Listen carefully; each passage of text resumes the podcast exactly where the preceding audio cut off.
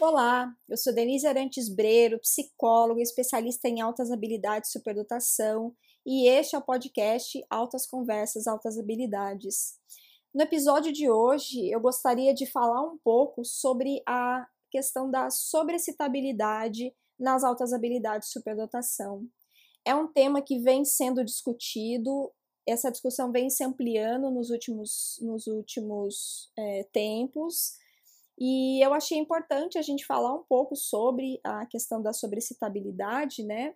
É, a partir do olhar da, do Dabrowski, da teoria do Dabrowski, e para falar um pouco sobre esse assunto, eu trouxe é, uma convidada que pesquisa bastante essa temática e tem oferecido cursos para pessoas interessadas em compreender mais as sobrecitabilidades a partir do referencial teórico do Dabrowski que é a Patrícia Neumann. Então, Patrícia, é uma alegria recebê-la no nosso podcast e já agradeço de antemão a sua preciosa colaboração aqui para a gente pensar um pouquinho a respeito da, dessa temática. Eu quero fazer um agradecimento inicial a Denise Arantes Breno pelo convite que ela me fez para realizar este podcast. Então, meu nome é Patrícia Neumann, eu sou psicóloga, também sou formada em filosofia e dentro da área de educação. Eu sou cientista dentro da área das altas habilidades ou superdotação e também trabalho em vários aspectos dentro dessa área. Dentre eles, eu faço atendimento psicoterapêutico a esse público, trabalho com avaliação psicoeducacional para todas as idades Trabalho também com consultoria para pais e na formação continuada para profissionais da saúde da educação, mediante cursos e, claro, dentro ah, da pesquisa, né, que é uma das minhas grandes áreas de trabalho. Muito bem, Patrícia. Então, eu trouxe duas perguntas para a gente discutir com você nesse podcast. A primeira delas é: o que, que é a sobrecitabilidade? Primeiramente, a, a é um conceito de um fenômeno que foi descoberto por um cientista chamado Kazimierz Dabrowski, né, um cientista polonês que se dedicou a estudar as altas habilidades e também outros públicos. E ele descobriu que as pessoas com altas habilidades apresentam um fenômeno muito peculiar que ele denominou sobrecitabilidade. Esse fenômeno, primeiramente, é um fenômeno orgânico e neurológico. Isso quer dizer que a sua base é corporal. Né? Quando se trata de dizer que algo é de ordem orgânica e neurológica, estamos querendo dizer que a sua origem está no corpo. E nem por isso quer dizer que não seja mental. Né? Ao se dizer que é neurológico, orgânico, também se quer dizer que tem a sua base mental, uma vez que as duas coisas estão interligadas.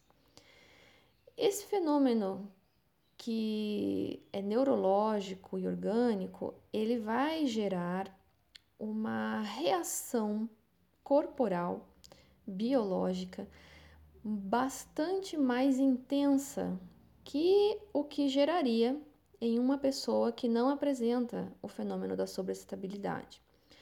Ou uh, podemos também pensar em uma pessoa que não tenha essa expressão de intensidade das suas sensações né, da, da reação corporal mesmo aos eventos cotidianos, sejam eles externos, que ocorrem ao nosso redor, seja internos, né, ocorrendo da pessoa com ela mesma. E essa reação, então, que é muito mais intensa, ela vai consequentemente gerar uma atividade mental muito mais ampliada e que vai levar a comportamentos que podem soar desproporcionais para outras pessoas. Pode soar um tanto exagerado, digamos assim. pelo menos do ponto de vista de pessoas que não experimentam né, é, esse fenômeno da sobrecitabilidade em um nível mais elevado. Né? Isso quer dizer que, enquanto para uma pessoa com altas habilidades, certos, uh, certos acontecimentos pode gerar uma reação muito intensa, para pessoas que não têm a, a sobrecitabilidade em níveis elevados, aquele acontecimento pode passar despercebido. Né? Trata-se então de uma sensibilidade muito mais refinada para os estímulos, né? para aquilo que ocorre fora e aquilo que ocorre dentro do próprio corpo.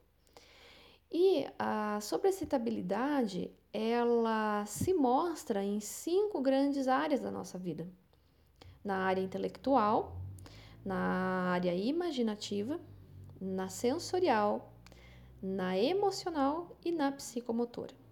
Então, são cinco grandes áreas que a sobrecitabilidade pode vir a se mostrar em diferentes níveis. Né? Quando se trata de uma pessoa superdotada, as pessoas são bastante diferentes umas das outras e os níveis dessas cinco áreas podem variar bastante. Muito interessante, Patrícia. A segunda pergunta que eu preparei para a gente conversar é qual a importância de conhecer as sobrecitabilidades nas áreas, nas, nas altas habilidades de superdotação?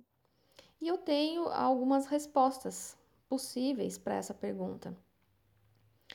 Primeiramente, conhecer as sobrecitabilidades nos ajuda a compreender mais profundamente o próprio funcionamento intelectual e cognitivo dessas pessoas. Né? E com isso, nós podemos avançar muito mais no conhecimento sobre a própria inteligência intelectual, bem como ultrapassar a visão né, de entender as altas habilidades somente a partir da medida do QI, né, que é do quociente intelectual.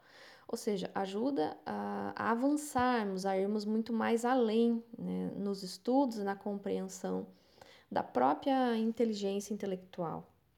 A partir, por exemplo, aqui da, em especial da sobreestabilidade intelectual, mas não apenas dela, o conjunto com as demais. Um segundo motivo uh, seria para compreender de modo mais profundo né, o funcionamento emocional e seus desdobramentos sociais das pessoas com altas habilidades.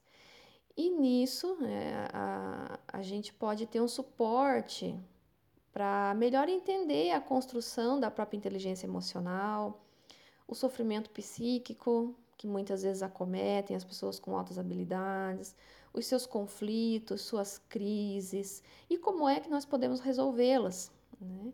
ah, bem como o próprio adoecimento, e de que maneira podemos resolver situações como esta. Um terceiro motivo para estudar as sobrecitabilidades e compreendê-las é justamente para poder compreender mais profundamente a relação complexa que se dá entre as áreas, a psicomotora, a sensorial, a intelectual, a imaginativa e a emocional nas pessoas com altas habilidades. E os desdobramentos disso tudo na constituição, por exemplo, das suas inteligências, de todas as suas inteligências, para citar aqui a teoria do Gardner, né, das inteligências múltiplas. Então, para a gente poder compreender melhor, as sobrecitabilidades nos trazem aí um, possibilidades para isso. Um quarto motivo seria para ampliar a compreensão da múltipla condição, que é quando ocorre altas habilidades e outras condições de neurodesenvolvimento, como, por exemplo, o transtorno do espectro autista, o TEA, ou uh, o TDAH, que é o transtorno de déficit de atenção e de hiperatividade, ou a dislexia e assim por diante. Então, esse é um outro motivo para estudarmos aí sobre as estabilidades e compreendermos. Um quinto motivo seria a própria questão de visualizar e valorizar os potenciais das pessoas com altas habilidades, a partir de uma mudança de perspectiva com relação às diferenças. Diferenciar-se é algo necessário para o crescimento. E as sobrecitabilidades nos ajudam a compreender esse processo de desenvolvimento e de crescimento da pessoa superdotada. Né? De ser, de pensar, de sentir o mundo né? de forma diferente, que é um sinal de potencial e que cada vez mais ele precisa ser desenvolvido e lhe ser oferecido espaço né? para que o potencial se transforme em talento. Um sexto motivo é desenvolver, é para desenvolver instrumentos que nos ajudem no processo da avaliação de altas habilidades. Isso é fundamental. Então, conhecer, estudar as, as sobre as habilidades nos permite construir instrumentos melhores né, e mais instrumentos diversificados para avaliação das altas habilidades aqui voltado tanto para a psicologia quanto também para a área da educação e suas correlatas, né? a psicopedagogia, por exemplo, e assim por diante. Um sétimo motivo seria o de desenvolver um olhar clínico mais aprofundado sobre as pessoas com altas habilidades. Então, aqui envolve todas as profissões que trabalham com a saúde e também a área educacional. Né? Ou seja, a compreensão do funcionamento da pessoa com altas habilidades ajuda a fazer tanto a identificação, que é um primeiro processo, um primeiro momento, quanto a avaliação que vem na sequência. Né? E mesmo a identificação e avaliação diferencial, como são os casos ah, da múltipla condição, que eu falei anteriormente. Né? Ou seja, para não confundir altas habilidades com outras condições né, é, e identificar da melhor maneira possível quando ocorre mais de uma condição. Um oitavo motivo seria o de compreender como é que se deve construir a educação das pessoas com altas habilidades. É, elas precisam de uma educação pautada em valores né, que Dabrowski chama de valores superiores. Dentre eles está a empatia, a autonomia, a capacidade de autorregulação, a capacidade de autoconsciência, a autenticidade. Então, uh, um projeto de educação que coloque esses valores como importantes. Né? Então, para que isso ocorra, é preciso conhecer essas pessoas né? e é preciso criar espaços para elas, para que elas possam pensar, sentir e viver como elas gostariam de viver a sua vida. Um outro motivo, e aqui seria um nono motivo, né, é construir, é para construir programas de atendimento educacional especializado nas instituições de ensino, em todos os níveis de ensino, desde para os bebês até para os adultos. Né. Então, construir esses programas é algo que é fundamental, é uma necessidade para o atendimento das necessidades que são especiais, né, que são especializadas, demandam né, cuidados especiais para todos e para todas, né, independente da sua idade. E por fim, eu diria que conhecer aí sobre as citabilidades nos ajuda a construir um novo projeto de sociedade e não só construí-lo, mas colocá-lo é, em prática, né? não construir apenas em nível teórico, quero dizer, mas colocá-lo em prática. A cada vez que nós identificamos melhor uma pessoa superdotada, a cada vez que nós oferecemos condições para o seu desenvolvimento, estamos proporcionando a oportunidade para muitos outros e também a construção de um mundo diferente desse que nós temos.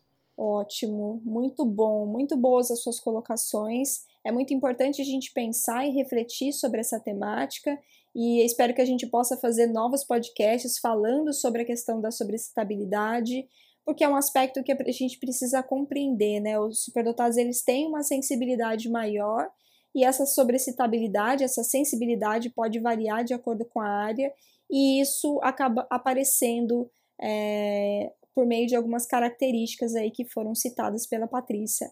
Agradeço mais uma vez a sua participação, Patrícia, e deixo o convite para você que tem acompanhado o nosso podcast para me seguir nas minhas redes sociais, arroba Denise Arantes Breiro.